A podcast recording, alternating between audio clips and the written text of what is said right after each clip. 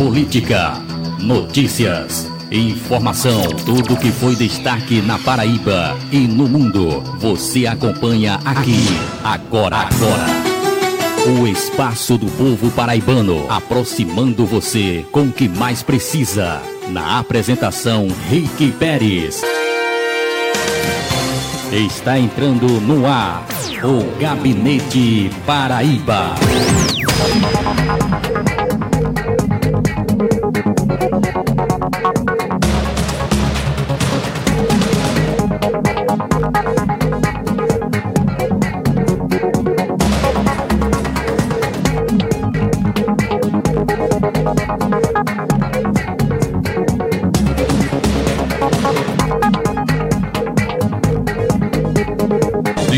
Ao ponto.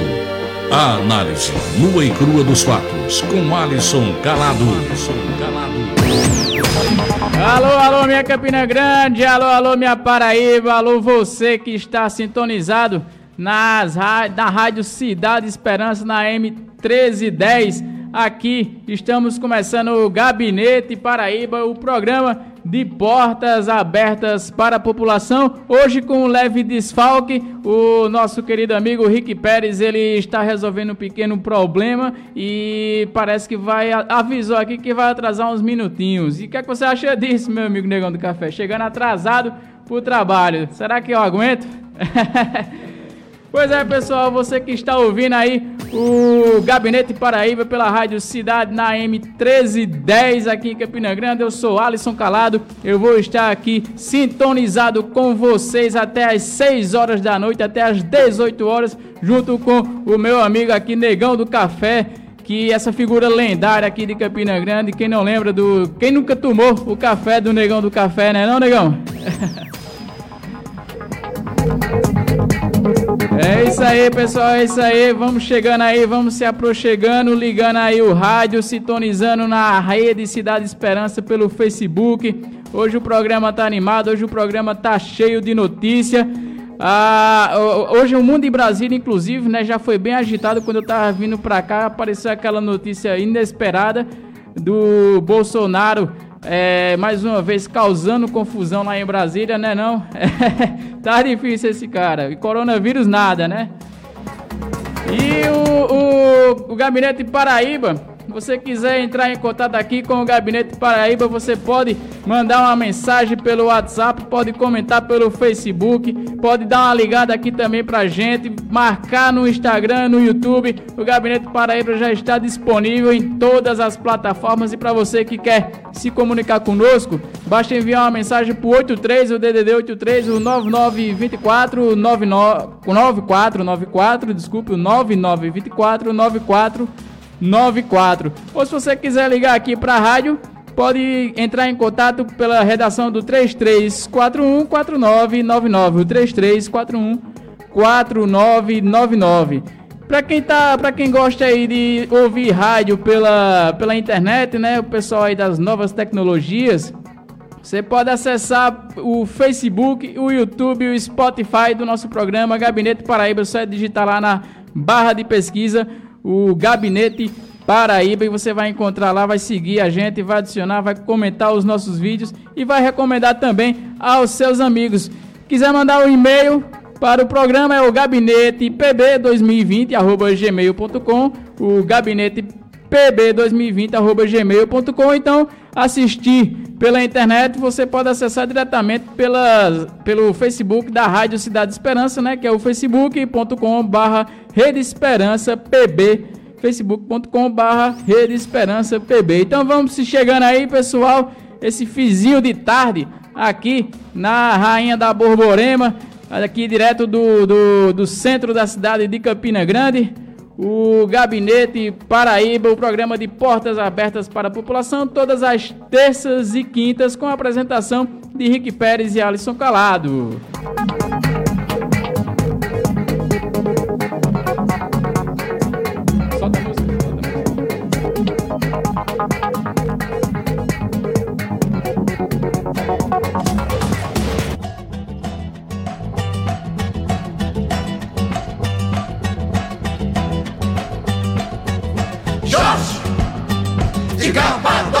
Hoje, dia 23 de abril, nesta quinta-feira, dia de São Jorge, dia do Santo Guerreiro da Capadócia, e nas religiões matrizes e africanas como Candomblé e Albanda, ele é sincretizado com o orixá Ogum. São Jorge, que foi um soldado romano, morreu em campanha, sendo considerado um mártir pelo cristianismo, tem a sua mística em volta numa luta a, a épica com um dragão na lua, né, na qual ele sai o vencedor. São Jorge, para quem não sabe também, ele é o santo padroeiro do exército brasileiro. Ele é o santo padroeiro da cidade do Rio de Janeiro e das causas impossíveis também. Pois é, esse é o dia 23 de abril, dia dedicado aqui no Brasil à figura do Marte Guerreiro do São Jorge. A gente vai ouvir um trechinho da música aí do Jorge Benjó cantando a oração a São Jorge, né, que é a Jorge da Capadócia. Eu estou vestido com as roupas e as armas de Jorge para que meus inimigos tenham mãos. Pois é, meus amigos, Gabinete Paraíba também é cultura. Esse é Jorge Benjó cantando um pouco aí uma música que virou hino, o, a oração para São Jorge, né, na voz de Jorge Benjó, e também já ganhou algumas regravações com o Racionais MC, né, que fez uma gravação bem vigorante desse, dessa oração aí, bem pesada também, adequando ao seu disco clássico que foi o Sobrevivendo no Inferno, lançado em 1997, um, um, disco que é essencial para nós entendermos o que é a música popular brasileira, assim como Jorge Benjó. Espada, facas e lanças se quebrem sem o meu corpo Pois é, pessoal, e nesse dia 23 de abril aqui, aqui na, no Brasil também é um dia que marca a, na história a morte da revolucionária comunista Olga Benário em 1942. Olga, que foi casada com o Cavaleiro da Esperança, né, o Luiz Carlos Prestes, ela foi presa na ditadura de Getúlio Vargas durante o período do Estado Novo e por sua origem, ela acabou sendo deportada para a Alemanha sob o comando de Adolf Hitler. Então a coisa não ia acabar muito bem. Ela, como tinha uma origem judia, foi enviada diretamente aos campos de concentração, onde foi condenada à morte nas câmaras de gás. Pouco depois, veja só, meu querido amigo negro do café, pouco depois de dar luz à sua filha Anita, que foi depois, anos depois, repatriada para o Brasil. Isso em 1942, num dia como hoje, Olga Benário acabou sendo assassinada pelas mãos dos nazistas naquela pequena colaboração que houve entre Getúlio Vargas uh, com os alemães. Muito se especula né, que Getúlio Vargas teve, teve um período bem, digamos assim, com conexões com o nazismo, com o fascismo naquele período, naquele contexto da Segunda Guerra Mundial pouco antes do Brasil se decidir a unir-se aos aliados que eram os Estados Unidos, a Inglaterra e também a União Soviética. Então, acabou que durante esses anos aí que se passaram de 1942 até hoje, a Anitta Leocádia Prestes, é hoje uma das maiores historiadoras do Brasil, ela que é a filha da Olga, para quem não, não conhece Olga, eu recomendo assistir um filme que fez bastante sucesso aqui no Brasil, lançado mais ou menos em 2005, 2006. Eu não sei se você assistiu, meu querido Negão do Café, o filme Olga, que foi um filme que fez um sucesso aqui mais ou menos em 2005, 2006. Filme muito bom, que é baseado no livro do Fernando de Moraes. Fernando de Moraes, que foi um dos maiores jornalistas que o Brasil já teve nos últimos anos. E olha quem chega aqui na redação do Gabinete Paraíba, receba com a salva de palmas, meu amigo Rick Pérez.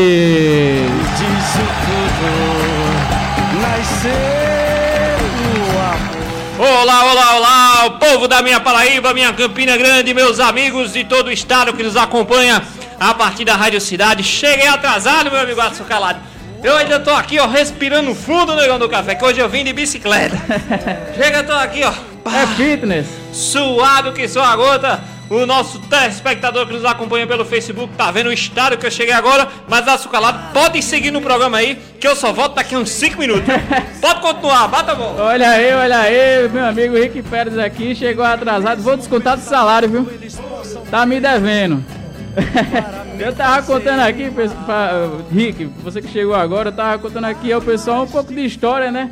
Da, do que aconteceu no Brasil alguns anos atrás, que hoje a gente comemora a morte da, da Olga. Comemora não, né? Relembra a morte da Olga Benário, que foi é, é, enviada né, para, o, para o nazismo alemão é, por sua origem judia e por também estar aqui tentando, digamos assim, fazer, causar uma pequena transformação social. Acabou que, a, a enfim, a, a, a, vida dá seus, suas voltas e a gente hoje se encontra aqui em 2018 de volta à estaca zero, não é isso, meu amigo Negão do Café, Rick Pérez aí que já está se aprumando aqui na sua cadeira, se aconchegando. Sensacional.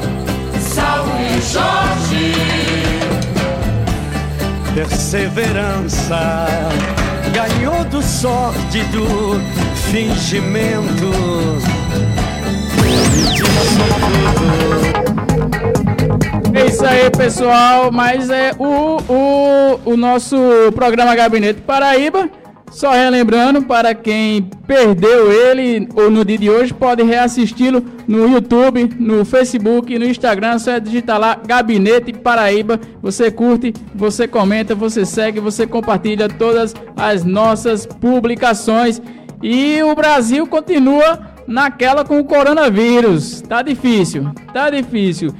Ainda não se encontrou nenhum tipo de vacina, com que se saiba. Tem gente que está usando hidrocloroxina aí de forma voluntária e está se dando mal. Então não usem cloroquina se começar a achar que está tendo sintomas de gripe. A melhor forma de prevenção é ficar em casa e em isolamento social.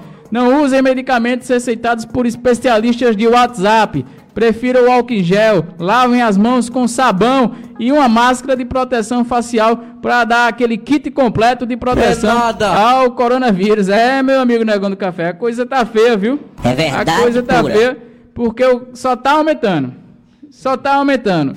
A gente parece que semana em semana aumenta de um em um milhão. A gente já tá chegando em 3 milhões de casos confirmados do coronavírus no mundo no mundo. Veja só, são exatamente 2 milhões 260 mil. Mais de 2 milhões 260 mil, com mais de 185 mortes.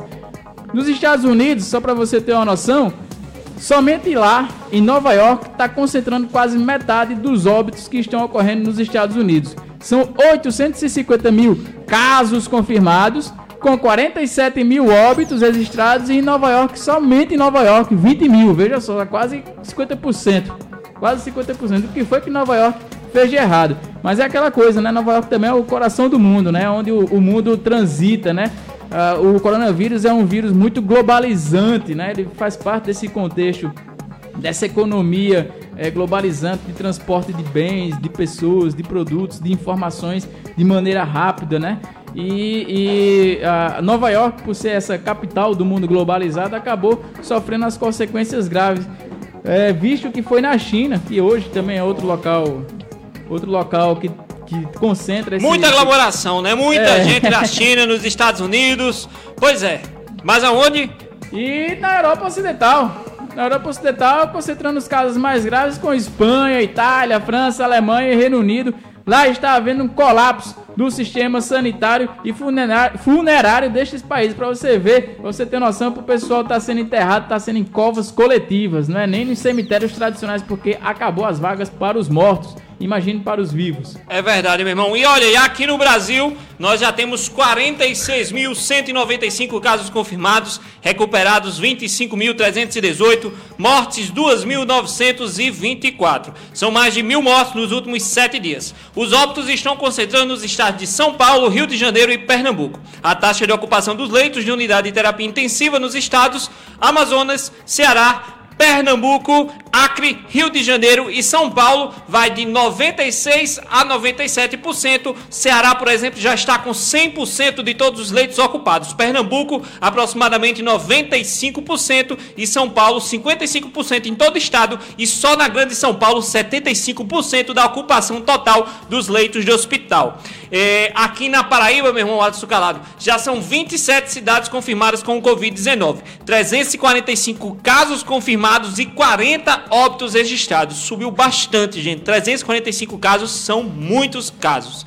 230 somente em João Pessoa. Santa Rita, Campina Grande, Cabedelo e Bahia acumulam, respectivamente, 25, 24, 15 e 10 casos confirmados. E aqui em Campina Grande, os últimos dados são do dia 21 de abril, né? São 20 casos confirmados, um óbito dos 37 casos suspeitos, 30 estão em isolamento domiciliar. Então dá para dá para dizer aí que Campina Grande pode chegar até o número máximo de 57 casos de coronavírus, se todos esses casos suspeitos aí eles forem confirmados. Dois leitos em isolamento, quatro leitos irregulares e um na UTI. Pois é.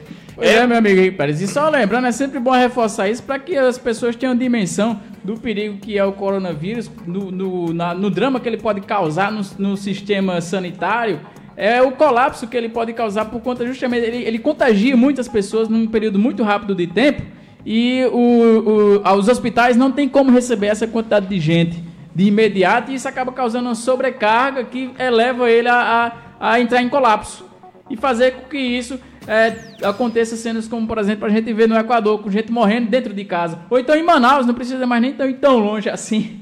Em Manaus, né, você vê aí no, o prefeito chorando, o prefeito de Manaus deu uma entrevista chorando é, porque não conseguiu é, ser um gestor eficiente em conseguir trazer essas pessoas para um tratamento de saúde nesses espaços e gente morrendo dentro de casa sem sequer ter tido atendimento médico, porque não tem como ter devido o esgotamento desse, desse, dessa, dessa faixa sanitária de saúde. É verdade, meu irmão. E olha, a gente aqui no Gabinete Paraíba, estamos recebendo uma ligação aqui.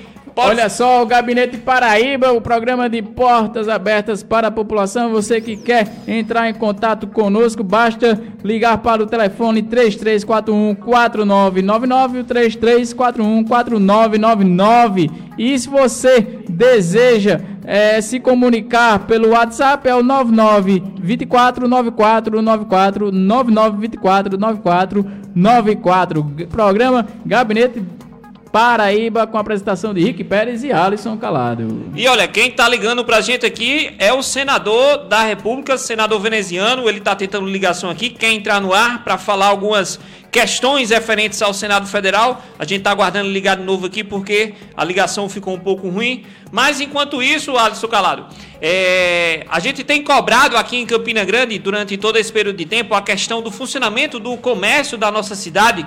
Temos percebido que durante essa semana, infelizmente, parece que é, a coisa desandou de fato, né? A coisa desandou de fato e é, acontece que, que praticamente existe um relaxamento das medidas. A gente vai atender aqui o senador veneziano, pode botar no ar já, negão do café?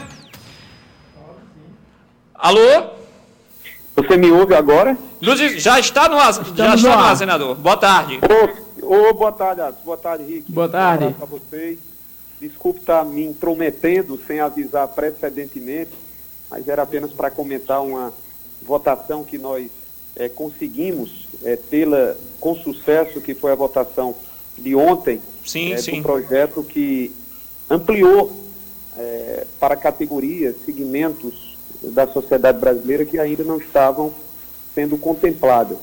Algumas, vocês devem ter, obviamente, já dado a conhecer à população, diversas dessas categorias, no primeiro momento, é, não estariam a ser beneficiadas com aquela ajuda emergencial de 600 reais no mínimo, né?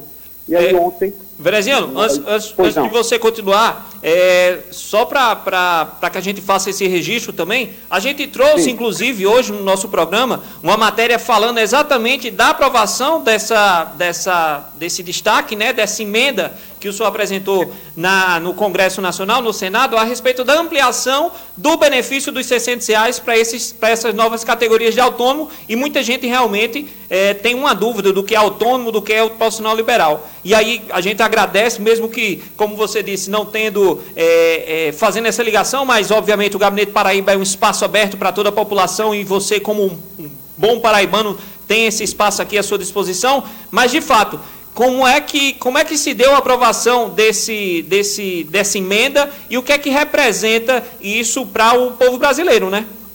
Representa significativamente, Rick, porque só para historiar um pouco, e é importante que nesse momento a gente vocês que são exímios comunicadores muito mais do que eu próprio, a condição de vocês permite isso, mas é importante que nós assim o façamos para quem está em casa. A primeira proposta legislativa, ela, ela focava principalmente sobre os milhões de brasileiros, aqueles é, que estão no cadastro único né, dos programas sociais do governo federal, aos informais, aqueles que não tinham vínculos formais, e alguns outros.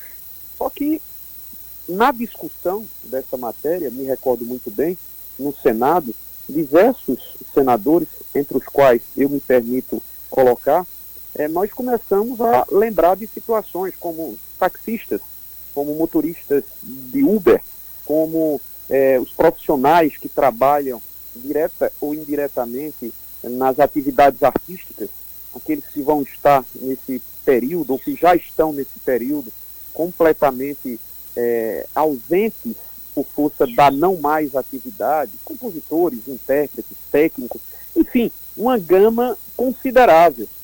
Foi quando nós é, apresentamos um substitutivo que teve no senador Espiridião Amin um relator. E nesse substitutivo, nós fizemos a inserção de diversas categorias.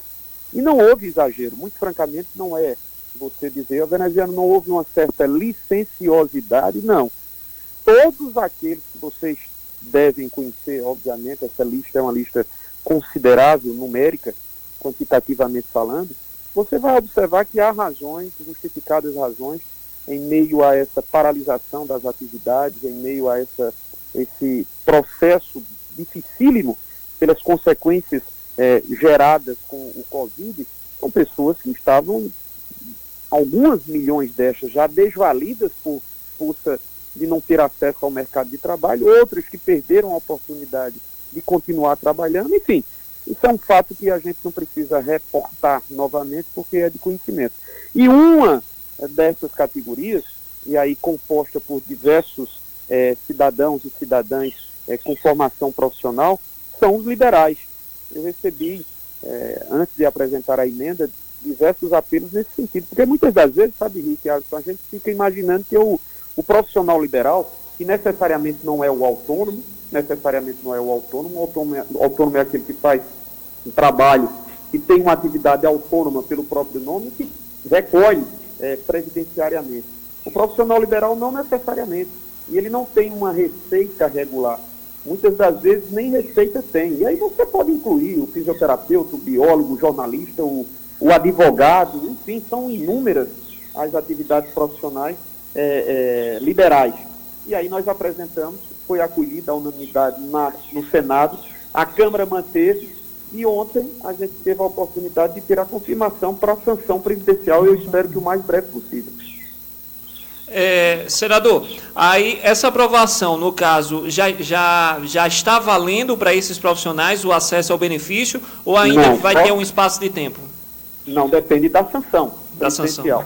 É, a, é, a, a gente espera, como eu te disse, eu espero francamente que não demoremos a ter da presidência da República aquele ato que houve quando houve a aprovação da proposta legislativa de criação da renda básica emergencial e o presidente da República passou praticamente 10 dias, retardou em praticamente 10 dias para sancionar, para que assim a Caixa Econômica começasse a fazer as transferências para os brasileiros que incluídos estavam no rol de beneficiários. Tomara que ele possa mais brevemente, para que no início da próxima semana essas outras pessoas acessem a esses recursos. Senador, uma última pergunta. A respeito da, da, da, sua solicitação, da resposta do governo federal em relação ao, ao orçamento que foi enviado à Paraíba, já, já houve algum encaminhamento, algum direcionamento por parte do governo em relação aos critérios técnicos da, desse recurso? Henrique, muito francamente, hoje inclusive nós tivemos uma sessão que não se estendeu tanto, mas foi suficiente para que nós recebêssemos da comissão, foi formada uma comissão no início do processo, né, nós constituímos um grupo de trabalho né, de sete senadores e senadoras e sete suplentes. Pois bem, essa comissão é presidida pelo senador Confúcio Moura, cidadão extremamente reto, muito disciplinado, extremamente equilibrado. Enfim, digo isso porque ele é uma pessoa que tem responsabilidade. E nós, na semana passada, se não estiver enganado, ou há duas semanas, quando esse episódio se verificou, sendo o Estado, apenas para rememorar a quem não ouviu vocês, né, o Estado da Paraíba foi entre os nove estados do Nordeste o que menos recebeu recursos, 2 milhões e 700 mil reais, o que efetivamente entrou. O que ficou de ser repassado, 11 milhões e 300, 11 milhões e 500. Mas o que efetivamente tinha entrado na conta da, do Estado foi 2 milhões e 700 mil reais. Foram 2 milhões e 700 mil reais.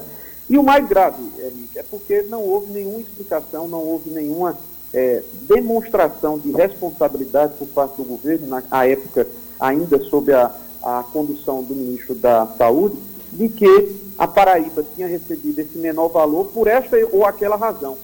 Se você disser a Paraíba é o menor estado do Nordeste populacionalmente, não é. Nós somos o quinto maior estado sob o ponto de vista de densidade demográfica.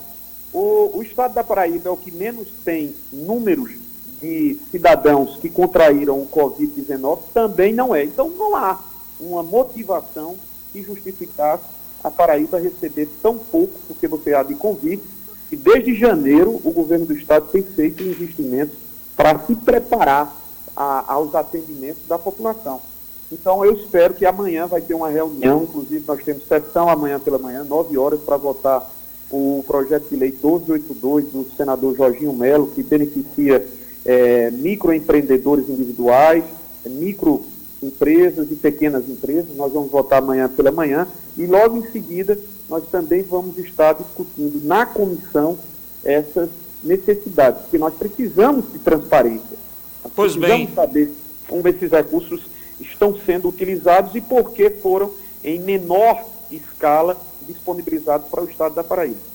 Pois bem, senador, a gente agradece a sua participação. O Gabinete Paraíba está de portas abertas é, para sempre que quiser se fazer presente. E vamos acompanhar e esperar que logo, logo essas respostas venham e a Paraíba possa receber aquilo que realmente lhe é de direito. Parabéns, senador, Um abraço, pelo seu trabalho. Obrigado Tamo pela junto. e desculpe aí. Um abraço. Obrigado, Até mais, senador. Esse foi veneziano Vital, senador da República, informando aí em primeira mão. Furo de notícia aqui do Gabinete Paraíba sobre a extensão, né, do, do benefício a outras categorias trabalhistas, agora somente restando a decisão do presidente Jair Bolsonaro em garantir que boa parte da população brasileira também possa ser socorrida nesse momento tão severo. Muito bem, vamos aguardar para que ele logo aprove esse projeto. Se você quiser ligar, participar também do Gabinete Paraíba, você liga no 3341 4999 ou manda sua mensagem no WhatsApp no 99924 9494. Meu amigo Alisson Calado, a gente vai, vai de notícia agora da Câmara Municipal de Vereadores. Câmara Municipal? Exatamente. Olha só, olha só o que aconteceu na Câmara Municipal de Campina Grande. Eles aprovaram um requerimento que convoca o secretário de saúde do município a prestar explicações. O, sena- o, vere- desculpa, o vereador Olímpio Oliveira formalizou o convite para que o secretário municipal de saúde, o Felipe Reu, participe virtualmente na próxima sessão remota a ser agendada pelo Poder Legislativo. O objetivo é esclarecer aos vereadores sobre as medidas que a sua parte está adotando no enfrentamento à pandemia do Covid-19. Segundo o Olímpio informou aí na, na, na imprensa local, apesar de reconhecer os esforços da administração municipal para o enfrentamento da crise, a cidade foi tomada recentemente por diversas informações e denúncias através das redes sociais colocando em xeque a realidade dos números de infectados, da condição de trabalho dos profissionais de saúde e dos equipamentos públicos, além de outras situações que têm despertado uma preocupação de um modo geral, que a gente também tratou disso no Exatamente. programa passado, não foi, Rick Pérez? Exato, a gente vai trazer agora o áudio do, do vereador Olímpio Oliveira e a gente vai comentar um pouquinho mais a respeito dessa matéria. Boa tarde, Henrique Pérez. Boa tarde, ouvintes da Rádio Cidade. É uma satisfação poder falar com vocês. Em pese estarmos todos passando por esse momento de dificuldade, mas a vida segue, nós temos que trabalhar. E nós apresentamos este requerimento por, por entender que as coisas elas devem funcionar de forma transparente, de que as autoridades públicas elas têm que estarem disponíveis eh, para que as demandas elas possam eh, ser apresentadas e nós temos diversas demandas a apresentar e alguns questionamentos também. Nós, na última semana, nós tivemos, através das redes sociais, diversas denúncias, alguns, alguns pontos que nós precisamos efetivamente ter o um esclarecimento a respeito eh, da dificuldade para aquisição de insumos por parte da prefeitura, se isso é verdade ou não, se eh, procedem aquelas informações referentes aos profissionais do SAMU e de outros eh, equipamentos de saúde do município. Tudo isso nos interessa de perto. A gente precisa de uma palavra oficial, porque nós temos muitas notícias no momento como este, essas notícias que circulam em redes sociais causam, de certa forma, uma, um pavor, né? causa um, uma preocupação. Outra preocupação que nós temos é em relação aos casos que nós temos em Campina Grande do Covid-19. É, nós tivemos, lamentavelmente, um óbito, nós precisamos de maiores informações a respeito desse óbito. Nós sabemos que a secretaria ela tem aquele cuidado de não causar o pânico, mas tem informações que contribuem para a prevenção. A gente precisa saber se a transmissão é, desse vírus se deu de forma é, comunitária ou se essa, essa senhora ela, ela estava viajando, chegou a Campina Grande, qual era o, o, o círculo social que era que essa, essa senhora circulava, a possibilidade de, de outras pessoas infectadas através do contato com ela, tudo isso nós precisamos esclarecer e aí nós estamos, estaremos oportunizando esse debate para que todos os vereadores possam colocar suas demandas, as suas dúvidas e também estaremos recebendo por parte da sociedade através das redes sociais para que nós tenhamos um debate bem produtivo. É por, é, é pelo menos é isso que eu espero. Pois bem, aí foi a mensagem, o áudio do vereador Olímpio Oliveira, vereador de oposição aqui no nosso município, que eu acho que estava escutando o gabinete Paraíba, viu, meu irmão Alisson Calado? Porque a gente tem cobrado, cobrou desde a semana passada e essa semana tem cobrado uma, um posicionamento e uma atuação mais forte e incisiva da Câmara de Vereadores em cima desse debate do Covid-19 e o vereador Olímpio Oliveira acertou de cheio no momento que convoca o secretário municipal de saúde para ir na Câmara, dar esclarecimento e prestar contas à população porque de fato é muito óbvio que existe uma subnotificação dos casos do Covid-19 aqui em Campina Grande. Existem várias denúncias de populares, como também de próprios trabalhadores da, da, da Prefeitura Municipal em relação ao, ao descuido e da omissão, muitas vezes, em equipamentos de trabalho que garantam a segurança desses trabalhadores e, consequentemente, essa falta de segurança dos trabalhadores e a falta de segurança da própria população de Campina Grande.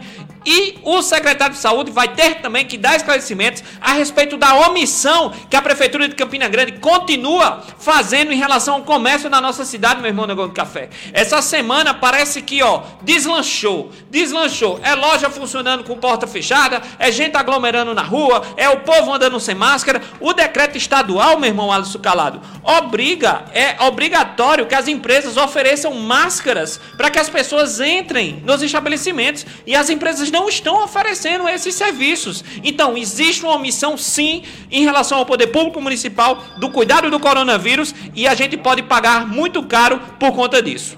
Pois é, meu amigo Rick Pérez, eu concordo com você com gênero, número e grau.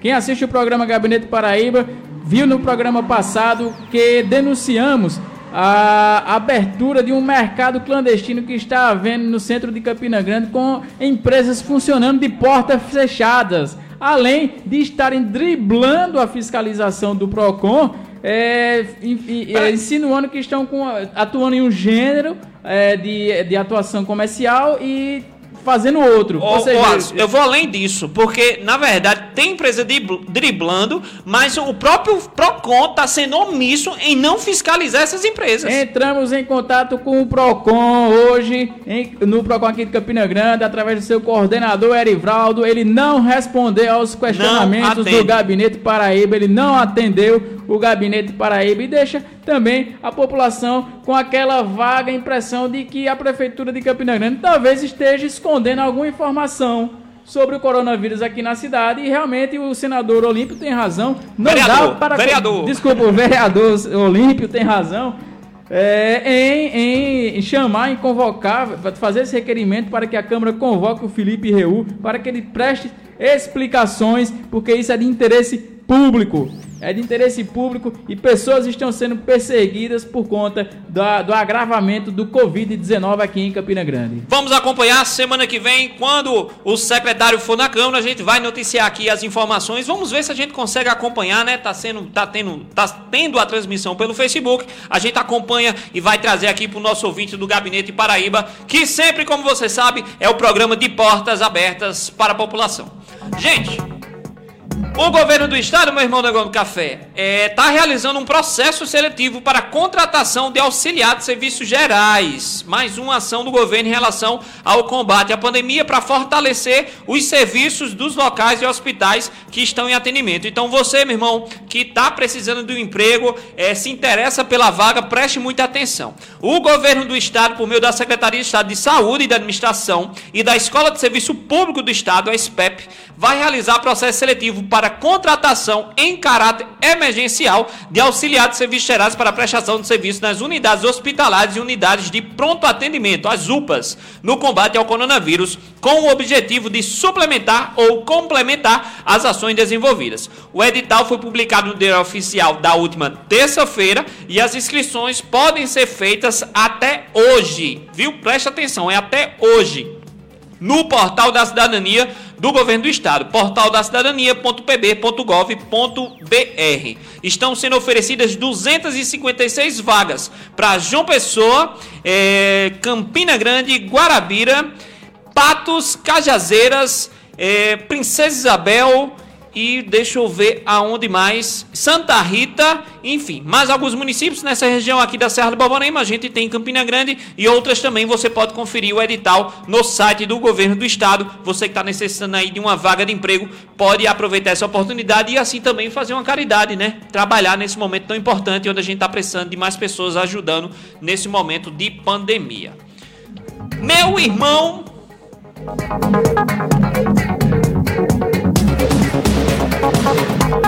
Meu irmão Alisson Calado, hoje Brasília se movimentou e o Brasil todo se ligou nas notícias porque parece que a novela tá se repetindo, essa questão do, do tá demitido, não tá demitido, eu tô fora, eu não tô fora, e a bola da vez foi o grande, o, o, o maioral ministro Sérgio Moro, disse que iria se demitir e depois disse que era fake news o que é que aconteceu em Brasília, meu irmão? Olha, meu amigo Rick Pérez, ouvintes aí do Gabinete Paraíba que estão sintonizados.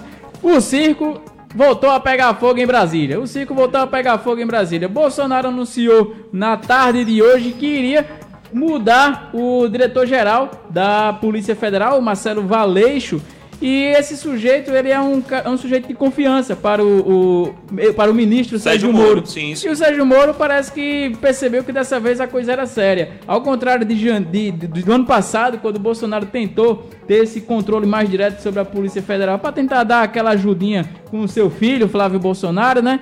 É, o, o, dessa vez parece que Bolsonaro encheu o saco e vai tirar de vez o, o, o, cargo geral do diretor da Polícia Federal e o Sérgio Moro parece que vai pedir o chapéu. Tá nesse momento negociações ocorrendo em Brasília, tem gente tentando acalmar o fogo que tá pegando por lá, mas Pois é, pois é, parece. Nunca se sabe. Pode ser fake news também. A gente sabe que o governo Bolsonaro gosta de dizer que vai demitir alguém só para depois desmoralizar a imprensa dizendo que ela estava publicando notícia falsa. Para duas semanas seguintes ele demitir de verdade, como já aconteceu com tantos ministros aí, como o, o primeiro ministro da Educação, o Luiz Henrique Mandetta. E olha só, eu não duvido que ele também tenha essa ousadia de demitir o seu ministro, o segundo ministro mais popular, não, porque ele já demitiu o mais popular. Pois bem. E não aconteceu nada com ele. Pois bem, parece realmente que o negócio é sério. Em Brasília, é verdade, essas. Pura. É verdade, negão do café. O negócio tá pegando fogo. É, de fato, a saída do Sérgio Moro do governo Bolsonaro impactaria muito forte a opinião pública. A opinião pública, o próprio governo em si, tendo em vista que o ministro Sérgio Moro é uma dessas, é, dessas cartas principais aí do governo, juntamente com com o Paulo Guedes. Era o, o super-ministro, né? O super-ministro, o próprio também, o, o ex-ministro, o ex não, o ministro Mandetta, que era também esse cara forte, né, diante dessa questão da pandemia. Tem o Marcos Pontes, né, são as estrelinhas do governo federal e, mas com certeza a saída de Sérgio Moro não representaria só essa falta de apoio, mas também o próprio crescimento do Sérgio Moro como um possível candidato aí em 2022, porque muita gente já circula que se romper, Sérgio Moro possivelmente é um forte candidato e, enfim, o futuro dirá. A gente espera mais informações para ver se de fato isso vai acontecer. Pois é, e o Sérgio Moro hoje é uma das principais lideranças políticas da extrema-direita brasileira, né? Ele consegue é, dividir o bolsonarismo ao meio, né? Já que durante as eleições houve essa aliança tácita, né? Estratégica entre a, o lavajatismo e o bolsonarismo. E a, a, isso foi ficando mais forte quando ele, lógico, foi concretizado como ministro. E vem, todos aquela, vem toda aquela, aquela propaganda em cima de que ele seria um super ministro, que teria carta branca para fazer o que quisesse.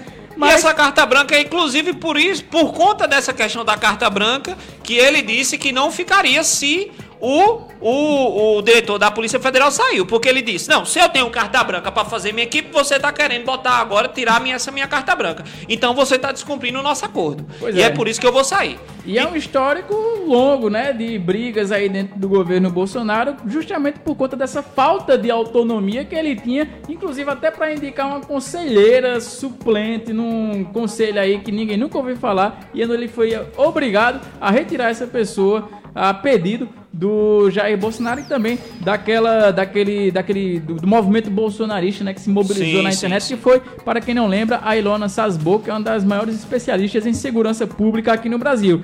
Houve também a questão da vaga no STF, que depois Bolsonaro disse que iria indicar alguém terrivelmente evangélico. O pacote anticrime dele que foi desidratrado por completo no, na Câmara dos, dos na Câmara, no Congresso Nacional, desculpa.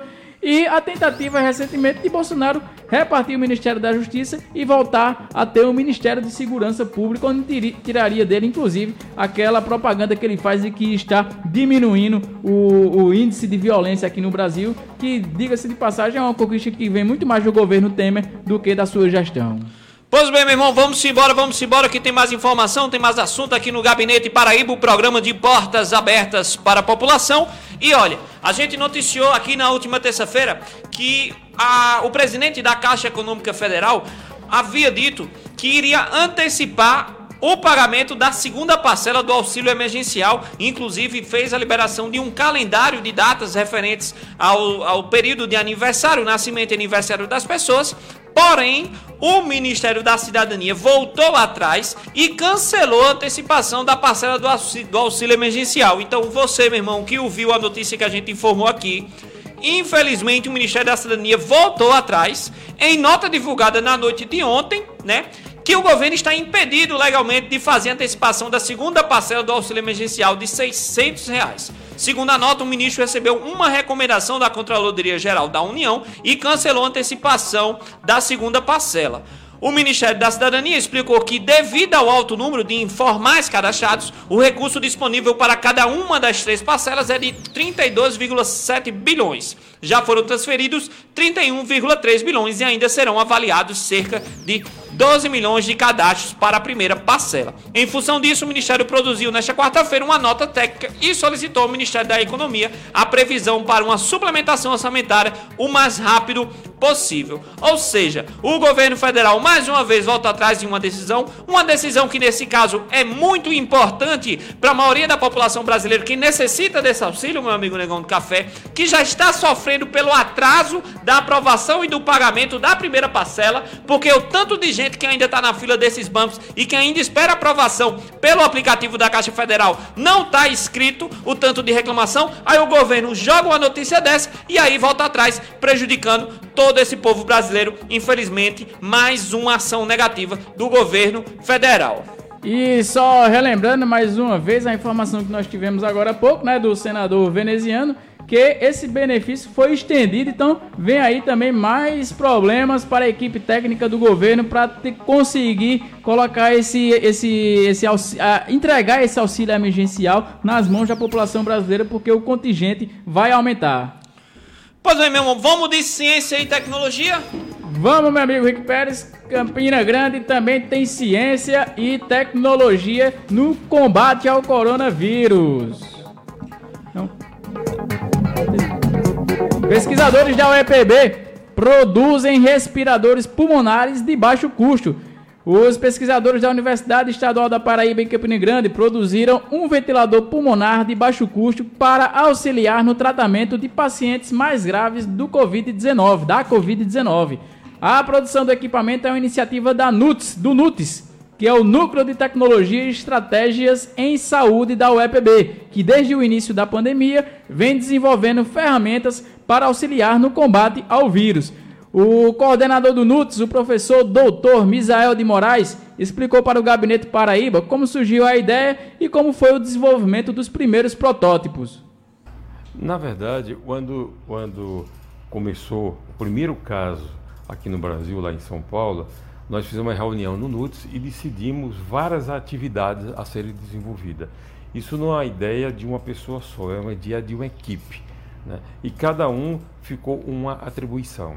O pessoal da engenharia de software, o pessoal das impressoras 3D, né? o pessoal das impressoras 3D, e eu, pela minha formação junto com o Whindersson, que é o nosso aluno de mestrado aqui, ficamos com essa atribuição do ventilador. Logo que surgiu a necessidade, vendo e estava acontecendo nos outros países, no, como eu falei no início, no primeiro caso e surgiu no Brasil, nós paramos todas as nossas atividades e tínhamos de projetos e vimos sendo, sendo desenvolvidos, paramos para focarmos em soluções para o coronavírus. Nós temos cerca de, acho, de nove produtos que foram colocados no mercado e, e cada dia surgindo mais novos produtos, todos eles extremamente inovadores, né, no, no ajuda ao combate a esse Covid-19. É, inicialmente, várias alternativas foram testadas, foram verificadas. E essa versão que está aqui, apesar de ser chamada versão 01, eu diria que é, na verdade, a 03, porque nós testamos duas outras versões que não, não davam resultado satisfatório. Até chegamos nessa versão, uma versão satisfatória, uma versão que atende e com materiais e componentes todo disponível no nosso mercado. Concluído em menos de um mês, o, a equipe da, do NUTS do Núcleo de Tecnologias Estratégicas em Saúde, é, enfrentou alguns desafios, como produzir um protótipo com capacidade de multiplicação por outras instituições de pesquisa e encontrar os materiais necessários, já que o comércio local encontrava-se fechado devido às medidas sanitárias da quarentena. O Gabinete Paraíba também conversou com um bolsista pesquisador do NUTS, parceiro do professor Misael nessa, nessa, nessa pesquisa, o, o pós-graduando Whitson Mello, para explicar como foi o ritmo de trabalho e os principais desafios enfrentados. O, o ritmo de trabalho, na verdade, tem sido bem intenso, né? Nós já estamos trabalhando há aproximadamente 28 dias de forma intermitente, então nós estamos trabalhando bastante, aproximadamente umas 12 horas por dia, né? todos os dias, sem, sem pausa, é, nós sempre, sempre procuramos manter é, na cabeça a necessidade da, das pessoas que estão necessitando desse tipo de produto e por esse motivo resolvemos sacrificar o nosso descanso e, e trabalhar de forma bem contínua para a produção desse projeto. Bem, os desafios envolveram vários, né? Os principais foram a compra de materiais no, no comércio local, né? Como o comércio se encontra fechado, então tivemos grandes dificuldades na aquisição de materiais, por mais simples que possa aparecer, e todos os comércios se encontram fechados e, e por esse motivo essa foi uma das, das maiores dificuldades. Outra dificuldade é conseguir formalizar quais componentes nós deveríamos é, utilizar para realizar a, a, produção desse projeto. A ideia principal é conseguir desenvolver um produto né, que possa ser produzido com facilidade né, e utilizando componentes com fácil é, é, com facilidade de encontrar no comércio local. Pois é, e sobre o estágio atual do desenvolvimento da pesquisa e do trabalho, né? O NUTS informou que o momento é de iniciar testes clínicos e regulatórios para seguir para a produção em escala industrial. A documentação para o aceite do ventilador pulmonar está em andamento, como nos explica mais uma vez o professor Misael. Olha, se a gente considerar os nove estágios de desenvolvimento de uma tecnologia, eu diria que estamos aí no estágio sexto é preciso agora investir e verificar novo gabinete adequado a um dispositivo médico tem padrão de gabinete, é necessária umas adequações internas, mas não mais de conceito. O conceito do projeto está consolidado, né? é preciso adequar só para questões de conformidade com a Anvisa. Né? É, a, o objetivo e o foco da gente foi sempre buscar soluções e tivéssemos no nosso mercado brasileiro. Como, por exemplo, esse display aqui é um display disponível no mercado em abundância, né? É um, apesar de ser um cristal de LCD. Pois bem, e para finalizar essa nossa matéria, devido ao alto custo do equipamento, é essencial para realizar movimentos respiratórios de maneira natural, os órgãos públicos estão em dificuldades em sua aquisição. Foi pensando nisso que os pesquisadores do NUTS passaram a trabalhar em alternativas que viabilizassem a produção de um respirador de baixo custo e com um operacional simples, de acordo com o, com o próprio pesquisador, Wilson Mello. Os princípios do, da operação do equipamento ele é de forma semelhante aos ventiladores convencionais que já se encontram no, nos hospitais. É, internamente ele funciona com uma combinação de válvulas. Essas válvulas, uma vez combinadas é, eletronicamente, elas podem oferecer ao paciente a pressão necessária, né? não somente a pressão, mas uma série de, de variáveis que podem ser determinadas pelo profissional de saúde, como frequência de respiração, tempo de expiração, pressão máxima de inspiração, por exemplo, entre outras. Pois é, esse foi o Whitson Mello, pesquisador do NUTS da UEPB, que estão desenvolvendo um respirador, desenvolvendo um protótipo para ser aplicado aqui, entrega, negociado com as autoridades públicas para uh, um maior desenvolvimento desses produtos que possam ajudar a saúde local. E não para por aí. Professores paraibanos desenvolvem aplicativo para facilitar o planejamento docente na sala de aula. Olha só, Rick Pérez.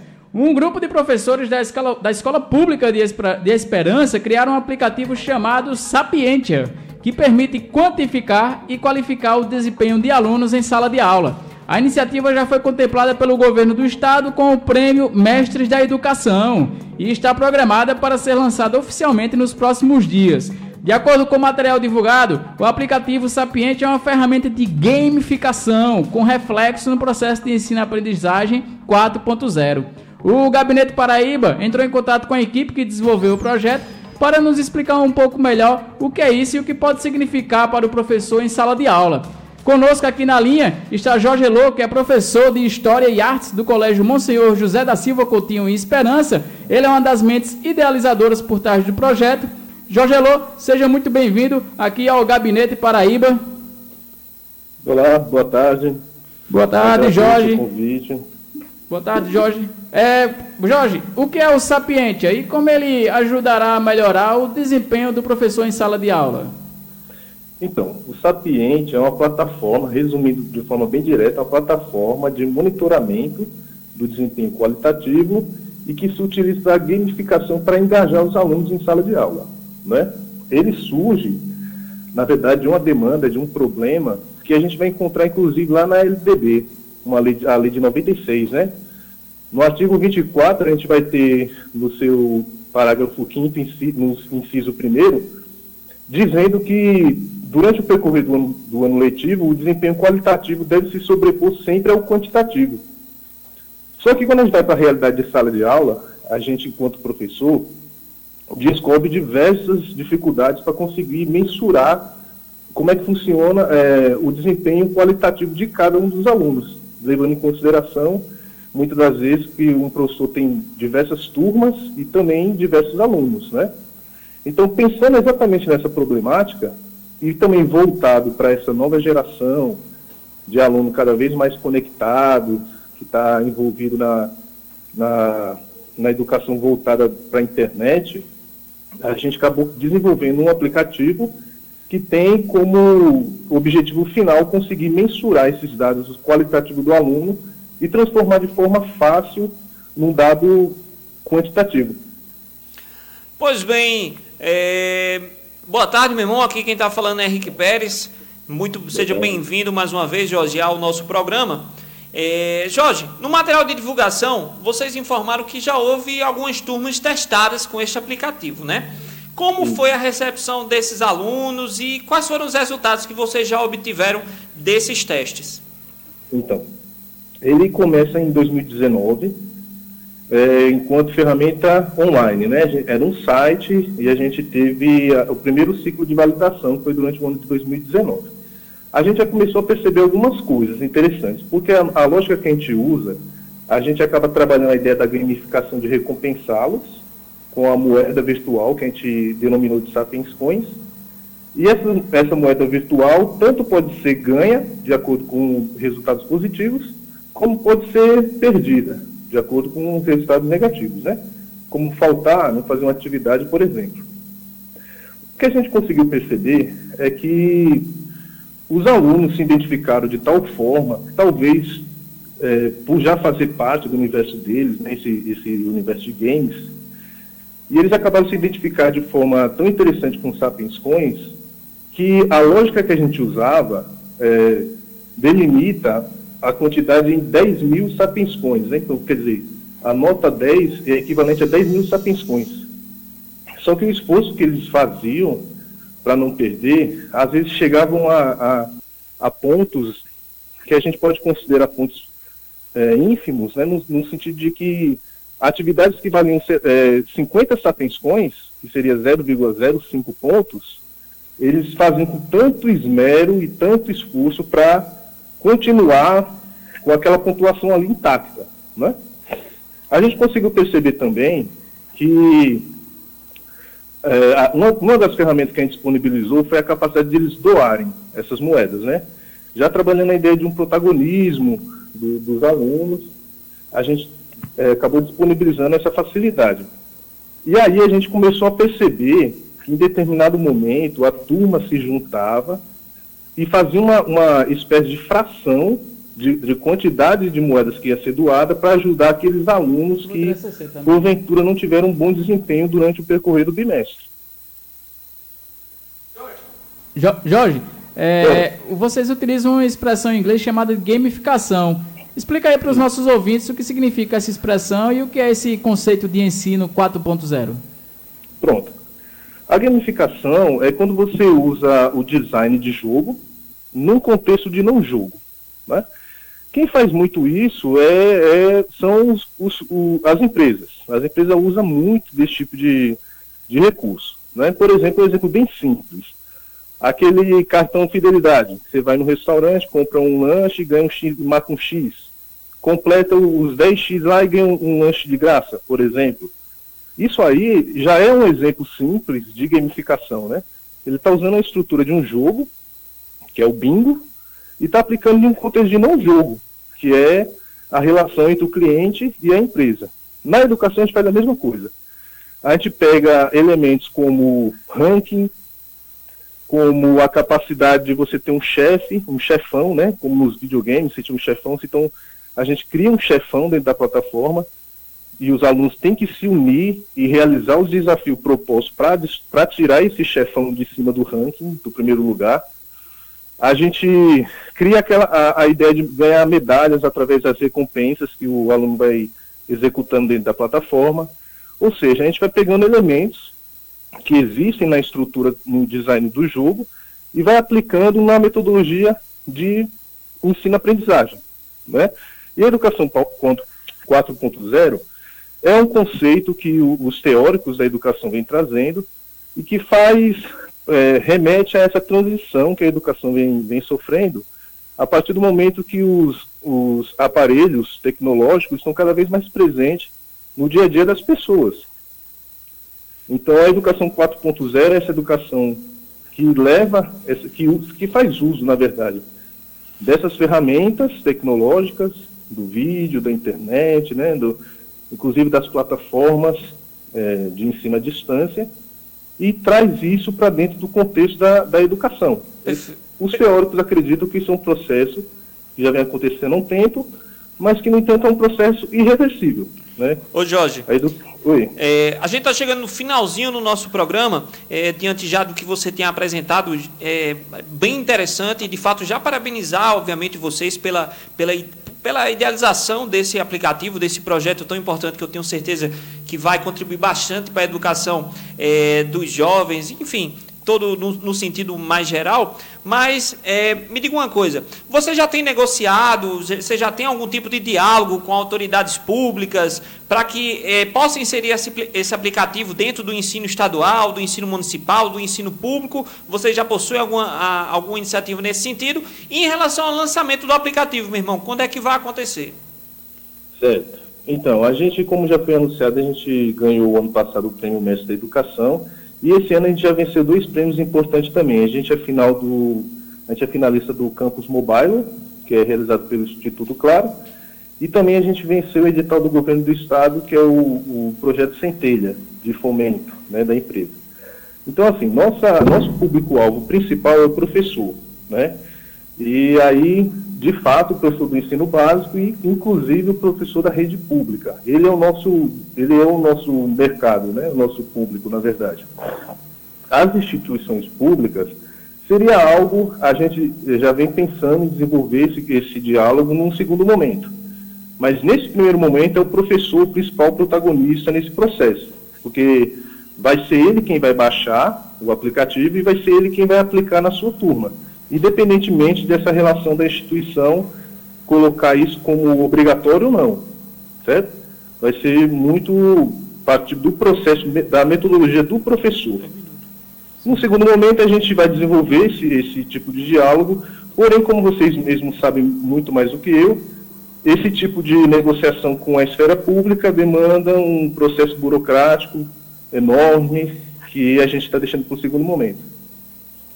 Pois é, Jorge, é, a gente do Gabinete Paraíba aqui deixa os parabéns à sua equipe pelo desenvolvimento desse aplicativo. É, uhum. Agradecemos também a sua participação.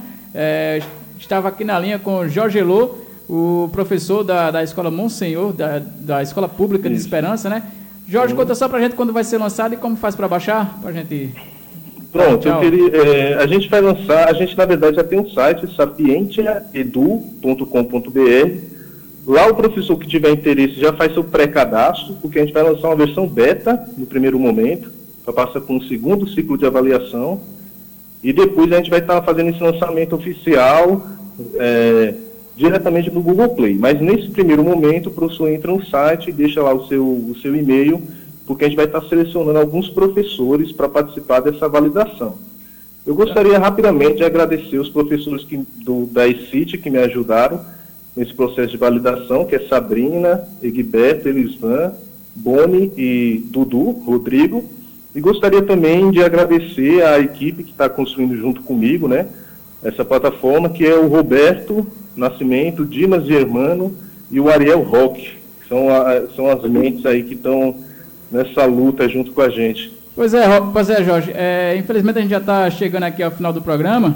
A gente agradece mais uma vez aqui a sua participação. O, o Gabinete Paraíba se despede aqui da, dos nossos ouvintes. Não é? Estaremos de volta na próxima terça-feira, a partir das 17 horas, com mais notícias sobre Campina Grande, Paraíba, o Brasil e o mundo. Rick Pérez, dê o seu recado aí para a população de Campina Grande. Pois bem, meu irmão, só agradecer mais uma vez ao Jorge que esteve debatendo conosco, fazendo esse debate e apresentação desse aplicativo tão importante que é o Sapiente, que eu tenho certeza que vai ajudar e fortalecer a educação pública e geral do nosso país, a nossa educação tão necessitada. Pois é, nosso tempo se esgotou, já estamos na marca das 18 horas, meu amigo Negão do Café. Só gostaria de desejar a toda a população paraibana e campinense que nos acompanha até esse momento um ótimo final de semana. Fique em casa, meu querido, se cuide, se sair, use máscara máscara, passa álcool em gel, lave suas mãos e vamos embora, que se Deus permitir, logo logo a gente sai dessa, dessa pandemia, dessa quarentena. A gente volta na terça-feira que vem com mais um Gabinete Paraíba. Valeu! Tchau!